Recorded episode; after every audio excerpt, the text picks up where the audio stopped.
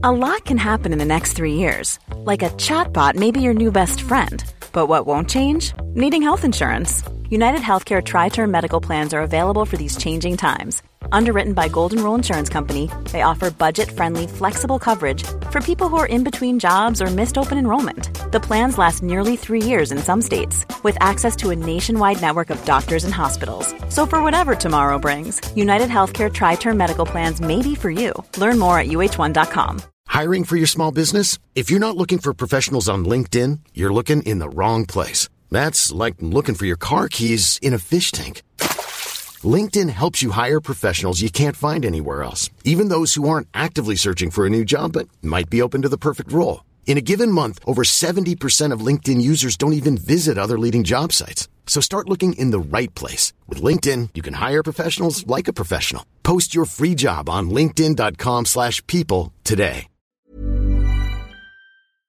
This is Little Atoms, a radio show about ideas and culture. With me, Neil Denny. This week, Tales of Cornwall, with author Lucy Wood and her collection of short stories, The Sing of the Shore.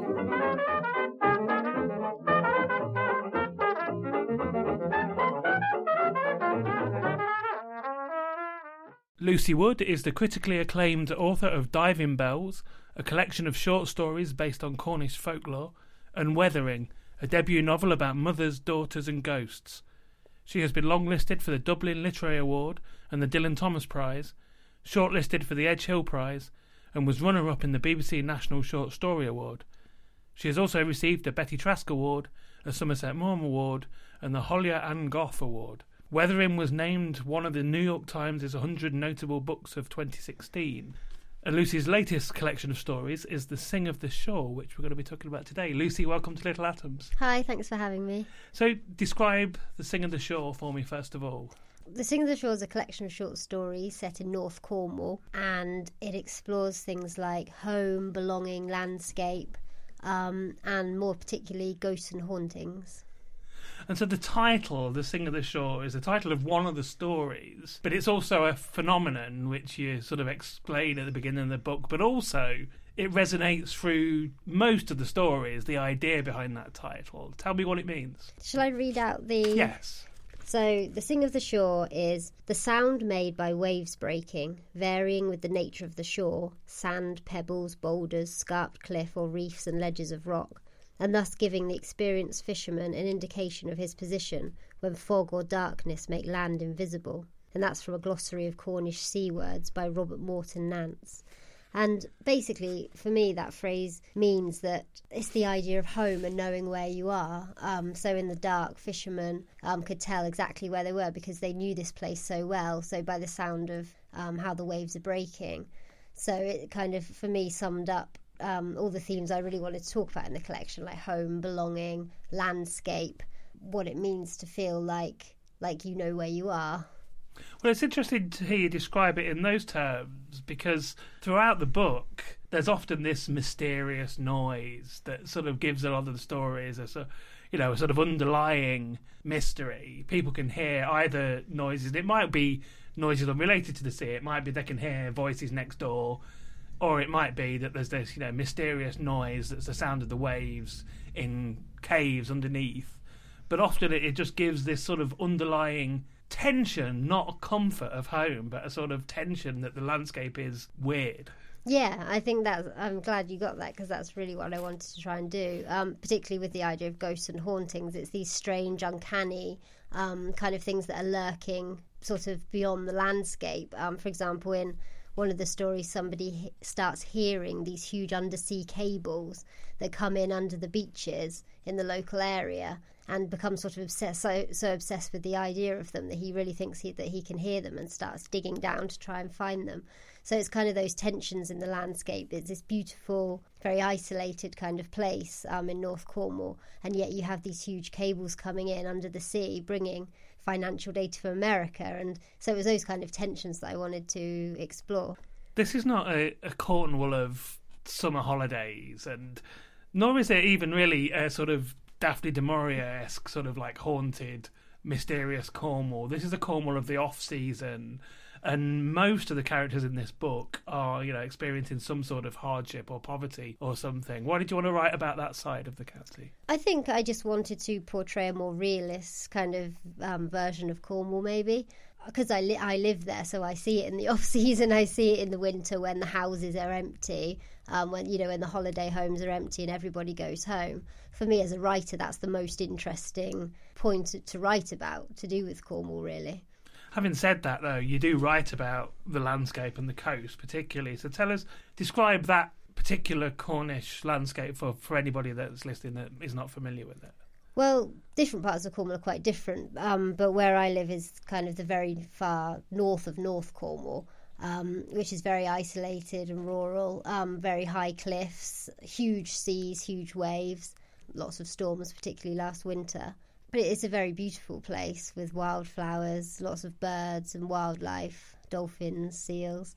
Um, but behind that beauty, you have these really interesting other kind of things lurking, as well as the cables that I talked about just now. There are um, satellite dishes perched on the cliffs and static caravans. So it's these kind of, yeah, there's an interesting point of um, conflict there within the landscape. In the stories, you use multiple perspectives. So the story is told in the first person and in the third person, and one in particular in the second person. Which of those registers do you, do you prefer? Do you think? I think I like all of them in different ways, to be honest. Because so that's why I decided to um, use all all the different um, points of view. I think they work particularly well for the different type of storytelling that you're doing within each story. So there's a lot of kind of stories of gossip and told stories. So I kind of would use a different register for that. Or then if I wanted to really get into a character's head, maybe would use more of the first person or maybe the third person dominant perception to get into their thoughts.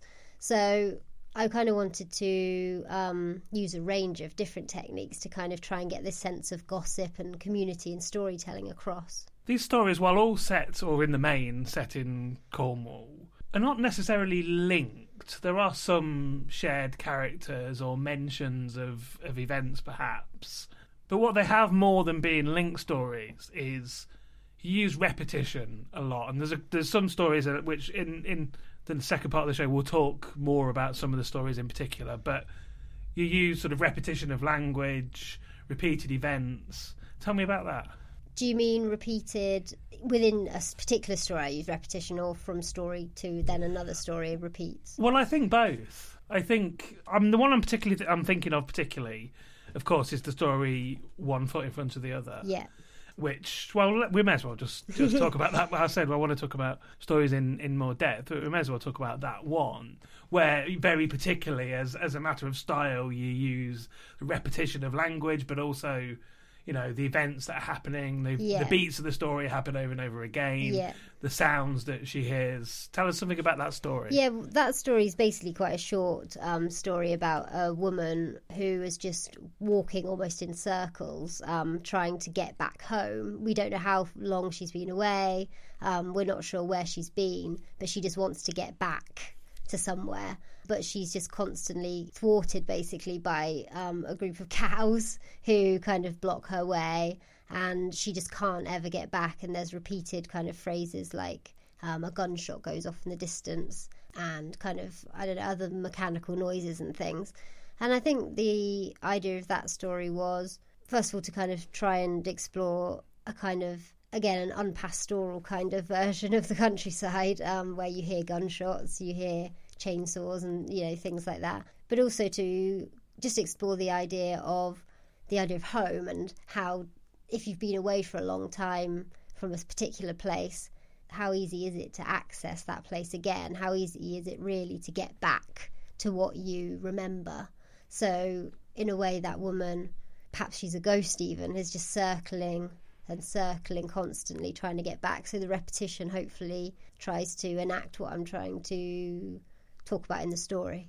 Let's perhaps talk about the, the use of the repeat. Well, there's two stories in particular, but I think also mentioned at least another one of two characters, Fran and Maury. Yeah. Tell me about them two. Basically, they're kind of gossips um, who sit around talking about people and things that have happened in the town. So I have a couple of stories Um, one of them's the cable story that we talked about just earlier, and another one is about a sort of haunting in a um, in a second home in a, in a holiday home. And they also crop up in some of the other stories as sort of a group of gossips who tell characters other pieces of information. And they were characters that I just I wanted to explore that sense of kind of yeah gossip storytelling really the idea of what stories mean how people tell them um, and I like the fact that they crop up and recur throughout the story because in a sort of in a small town, that's what would happen. They would be the ones that have that you know juicy piece of information. And both of those stories, they're they're very heavily dialogue based because obviously it's about these two yeah. people gossiping with each other, and that means you know almost the entire story is told through them. And again, there's they sort of like repeat each other's sentences and things. I guess so. Again, that sort of idea of of repetition comes up. Tell me something about writing in that register of just using the dialogue. Yeah, I'd never done it before actually, so it was kind of an experiment for me as well. Um, I was really uh, interested in the idea of how to write very short stories set basically told in dialogue. Um, it was almost a challenge that I set myself. And yeah, I did. I found it quite difficult actually at first to kind of try and get the story told just in dialogue because I'm much more of a descriptive writer. But yeah, it was just it was interesting to kind of try and pay attention to the quirks of speech when you actually hear what people say. People repeat a lot, kind of go over what somebody else has already said and build on that, or maybe not build on it, go backwards. So I was trying to kind of play off those kind of patterns of speech. Let's talk about perhaps in general terms how these stories in this collection came about over what sort of particular period of time they were written, why you chose these particular characters. I guess. Um, I guess probably the collection was written over a year and a half, and previous book had been a novel based in um, a river valley in Devon. And um, I just wanted to write something based in landscape again, um, but going back to Cornwall where I grew up and just do something slightly different. Just have these a few kind of more playful, um, shorter, more kind of commun again community based kind of storytelling style stories, and kind of push myself further to kind of talk about different things in a way. And you've already mentioned it, but let's just mention something about the use of the, you know, the mysterious and the uncanny in this book. Again, it's often I can think of you know one particular incident where you sort of turn the idea of a you know a sort of haunted house on its on its head a little bit. Um, these are more stories that are set in the everyday, but they do also, as you've said, some of them have a sort of if not quite a supernatural, but like a sort of certainly a mysterious undercurrent to them. Yeah, um, I'm always interested in writing about uncanny, strange things happening, um, but ones that are rooted in everyday life that kind of try and um, give a twist on reality in some way. And I think Cornwall's a really interesting place to write about in terms of hauntings, not your stereotypical ghost, but the idea of hauntings, because as we talked about before, in the winter, lots of houses are empty, there's no lights, everybody leaves, people sort of locals even maybe will work in the summer and leave in the winter. So there's lots of comings and goings. There's lots of shifting around. Also in one of the stories called flotsam jetsam lagan derelict a woman's haunted by plastics and things that wash up on the beach. And you know when you start walking along the beach and you think cornwall's a place to escape um, from the world maybe and then you see all these things floating in that remind you of what's going on in the world, of other places in the world you can imagine that if you took that a step further, how much that would haunt you and play on your mind. So I just found wanted to find these little points of interest in Cornwall that related to the idea of ghosts and hauntings, um, and kind of use that uncanniness to draw out a really interesting, well, you know, different aspects of of Cornwall that maybe people haven't thought of before. One size fits all seems like a good idea for clothes until you try them on. Same goes for healthcare. That's why United Healthcare offers flexible, budget friendly coverage for medical, vision, dental, and more. Learn more at uhone.com. There's never been a faster or easier way to start your weight loss journey than with PlushCare. PlushCare accepts most insurance plans and gives you online access to board certified physicians who can prescribe FDA approved weight loss medications like Wegovy and Zepbound for those who qualify. Take charge of your health and speak with a board certified physician about a weight loss plan that's right for you. Get started today at plushcare.com slash weight loss. That's plushcare.com slash weight loss. plushcare.com slash weight loss. Millions of people have lost weight with personalized plans from Noom, like Evan, who can't stand salads and still lost 50 pounds. Salads generally for most people are the easy button, right? For me, that wasn't an option. I never really was a salad guy. That's just not who I am. But Noom worked for me. Get your personalized plan today at Noom.com. Real Noom user compensated to provide their story. In four weeks, the typical Noom user can expect to lose one to two pounds per week. Individual results may vary.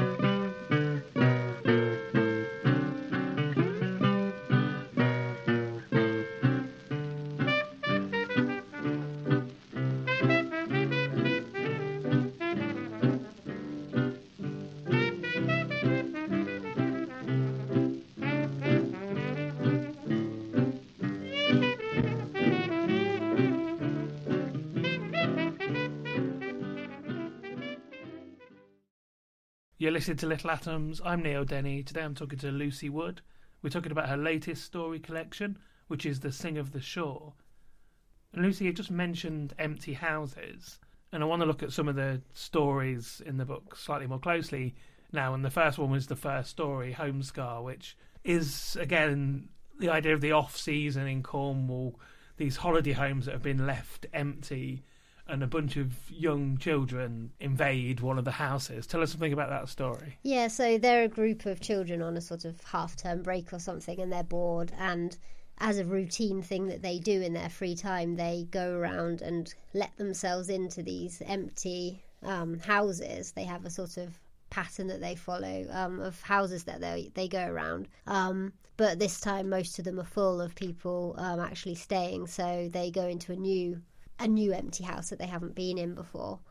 Um, and again, talking about the idea of how to use ghosts, for me, in that story, the children are the ghosts. The children are haunting these empty houses. They're the ones that have almost been left behind, who are, you know, kind of maybe stuck, but maybe not. It depends how you read the story. But they're the ones left in the place when everybody else leaves, and just kind of trying to explore what that might mean. Um, so then I wanted to talk about the story Salt House, which is basically features two teenage girls, and these are basically, at, I guess, at a point where they're they're just changing from you know being children into young womanhood, and their Yeah. sort of like friendship is being sort of put under test at this point. Tell us about this story. Um, yeah, so this story is about, as you say, two sort of almost teenage girls, and they spend a night at a fairground. But one of the girls, the main character, what they're meant to be doing is their tradition of um, taking their old Christmas tree, which is kind of just a husk, a dried Christmas tree by now, and burying it in the sand dunes um, to stop the sand dunes moving and shifting and eroding. So is that a thing that happens? it does, yeah. People do that um, in my local town, you know, in other places in Cornwall because it holds the sand in place. And I really like that image of kind of trying to keep change at bay um, and how much that's possible. And so that kind of became um, the Christmas trees in the sand, sort of became an image of these two girls trying, well, particularly the main character, fighting against change, but knowing it isn't it's inevitable really that she and her friend perhaps are going to grow apart that they're actually very different they're growing up at different speeds Um, and then I wanted to talk about the life of a wave, which is a story. It's a story that's the one that's told in this in the second person. Actually, at the beginning, from the perspective of a baby as well, Yeah. which is which is interesting, and then follows uh, the life of that baby and his relationship with his father um, over the years, and but also you sort of parallel that with you know little inserts about literally about the life of a wave, about you know how a wave starts and ends. Um, tell me about tell me something about that story. Um, that story came about because I really wanted to write about surfing because surfing is such a huge cultural part of Cornwall. Um, I really wanted to try and try and write about it in some way. And again, thinking about these ideas of ghosts and hauntings and how could I kind of draw um, those ideas into a story about surfing. Thinking about how um, I don't surf myself, but people who I know who surf it feels like a different world when they're out there floating, waiting for a wave. Like the real world is, you know, long gone, long behind them. And also when you surf, you can't go whenever you want because the tides and everything has to kind of converge into the right conditions for surfing. So when they happen, you really want to just go straight away and almost maybe drop whatever you're doing in, in life and just go um, which I found really interesting. The idea of all these people out there floating, waiting for waves. It's just a really lovely, lovely image. And yeah, so as you say, it kind of follows a boy from being a baby through to kind of mid 20s and his relationship with his father, and it's coupled with descriptions of a wave growing and then peaking and then toppling over on itself and trying to kind of um, find ways to echo family relationships within the structure of a wave. The father in this story, I was reminded in a small way of going back to the first story and Ivor, the boy's father, who we see him, he's attempting to mend a bike and then sort of gives up on it. And there's a sort of, there's a, I guess, a, a certain view of masculinity, of a sort of fatherhood through a number of these stories, isn't there? Um, I, I think in this I really wanted to um, write about fathers because in my for, in my novel I it was all about mothers and daughters. So I think just in terms of um, stylistically, I wanted to do something different. And yeah, in Home Scarlet, Ivor and his father are, his father's a young single father, and he's just really struggling um, because they don't have much money and they keep having to move because you know they're renting and they get kicked out and things like that. And I just wanted to explore what it would mean to be a young um, kind of single parent in Cornwall. And he tries really hard in so many different jobs, and none of them quite ever work out for him. And and it, they're always on the verge of perhaps having to leave.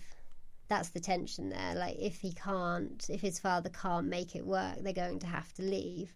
And at the same time, Ivor's going into these houses where people seem to have very perfect lives because they're these lovely holiday homes where there isn't really much stuff, there's no mess.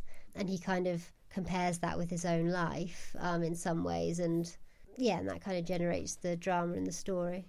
And then just, just one more. I wanted to talk about the last story in the collection by the Wind Sailors, which is sort of contrasted with how you've just described the, the family relationship in the first story, and that this is a it's a story of a homeless family sort of uncomplainingly moving between all of these terrible accommodations.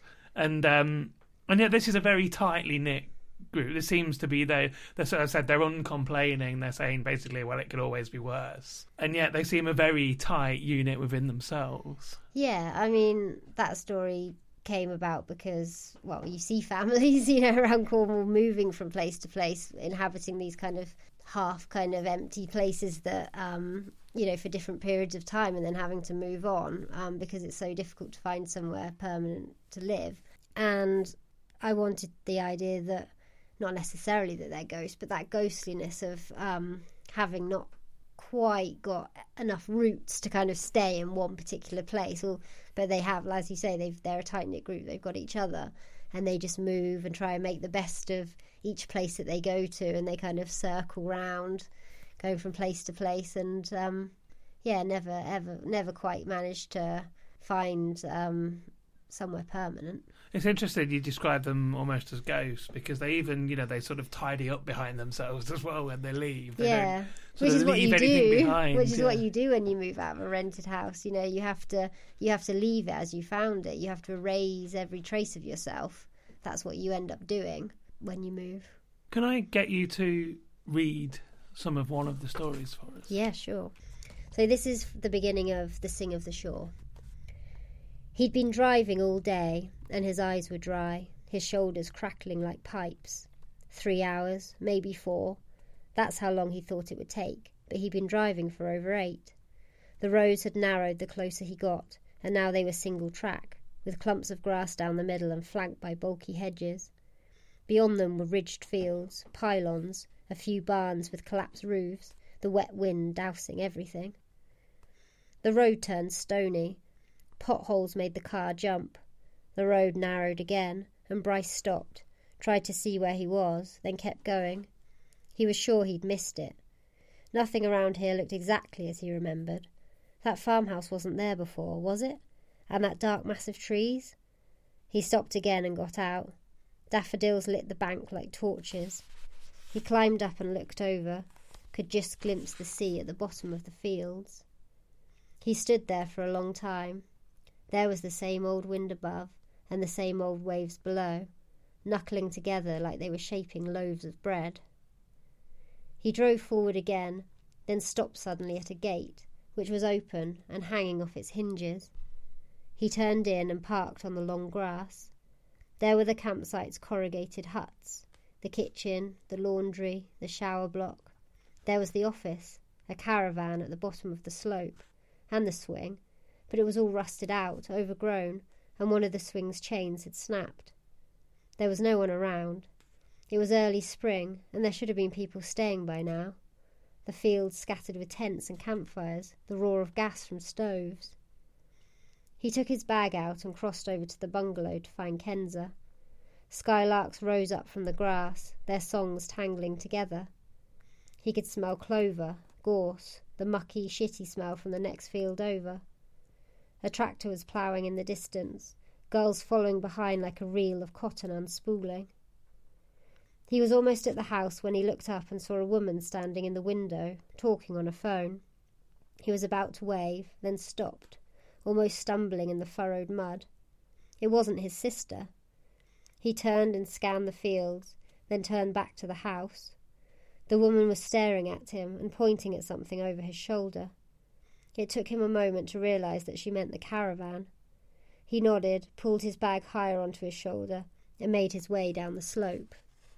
There was a low sound coming from somewhere, almost too low to notice. The further down the field he went, the louder it got. It was a sort of booming. He stopped and looked around, but couldn't see anything. It wasn't the waves. He could hear those breaking slowly against the rocks. This was deeper, more like an echo, or a murmur behind a wall. He kept going through the long grass. After a while, he told himself he couldn't hear it any more. The caravan's door was shut, and there were curtains across the windows. He went up the step and knocked. He waited a moment, then knocked again, and when there was no answer, he pushed gently on the door. Inside, the room was cramped and stale. He was expecting the desk and the swivel chair, but there was also a mattress on the floor with a blanket on it he recognised. There was a gas heater and a pan on the hob. Kenza must have rigged the caravan up to the mains because the fridge under the sink was humming. There was a dim lamp in the corner. He put his bag down and went over to the desk. All the office stuff was there the money box, the check in forms, the accounts book. He opened the accounts and looked at the figures. They were low. No one had stayed over the winter, hardly anyone the summer before. There were no bookings for the months coming up either. There was a noise outside, and suddenly Kenza was in the doorway. They stared at each other for a moment. Then she came in, sat on the mattress, and started pulling off her boots. You're back then, she said. Bryce closed the book. You sold the house, he said. He moved away from the desk and knocked into a box of clothes. He pulled out the chair and sat in it, rubbing his fingers into the corners of his eyes. When their parents died, Kenza had taken over the place. Bryce had already gone. He remembered the day she'd moved back into the bungalow. It was the last time he'd been here. I saved your share, Kenza said, of the money. She got up, opened one of the cupboards, closed it, then opened it again. She brought out a few tins, emptied one into the pan and lit the flame. Are you hungry? She seemed smaller somehow. There was a stoop to the top of her back. She kept running her hand through her hair, which she'd cut short. There were the same three hoops in each ear. She was past forty. He could hardly believe it. Christ, he was almost forty himself. He felt too big for the space.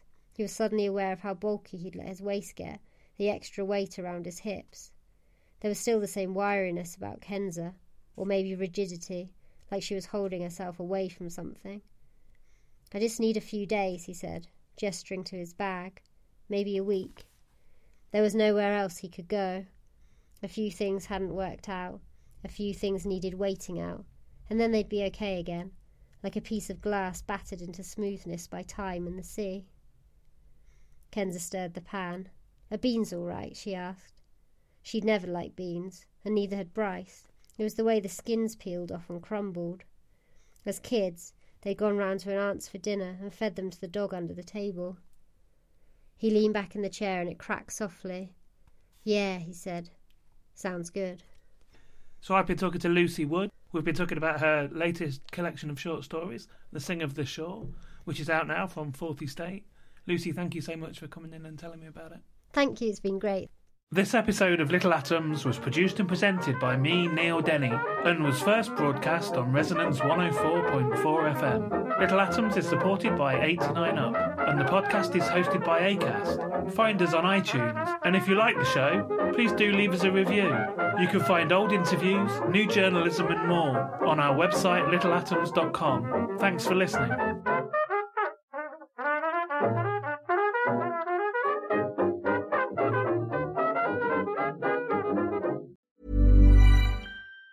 Even on a budget, quality is non-negotiable. That's why Quince is the place to score high-end essentials at 50 to 80% less than similar brands. Get your hands on buttery soft cashmere sweaters from just 60 bucks, Italian leather jackets, and so much more. And the best part about Quince, they exclusively partner with factories committed to safe, ethical, and responsible manufacturing. Elevate your style without the elevated price tag with Quince. Go to quince.com slash upgrade for free shipping and 365-day returns. Even when we're on a budget, we still deserve nice things. Quince is a place to scoop up stunning high-end goods for 50 to 80% less than similar brands. They have buttery soft cashmere sweaters starting at $50, luxurious Italian leather bags, and so much more. Plus, Quince only works with factories that use safe, ethical, and responsible manufacturing. Get the high-end goods you'll love without the high price tag with Quince. Go to quince.com slash style for free shipping and 365-day returns.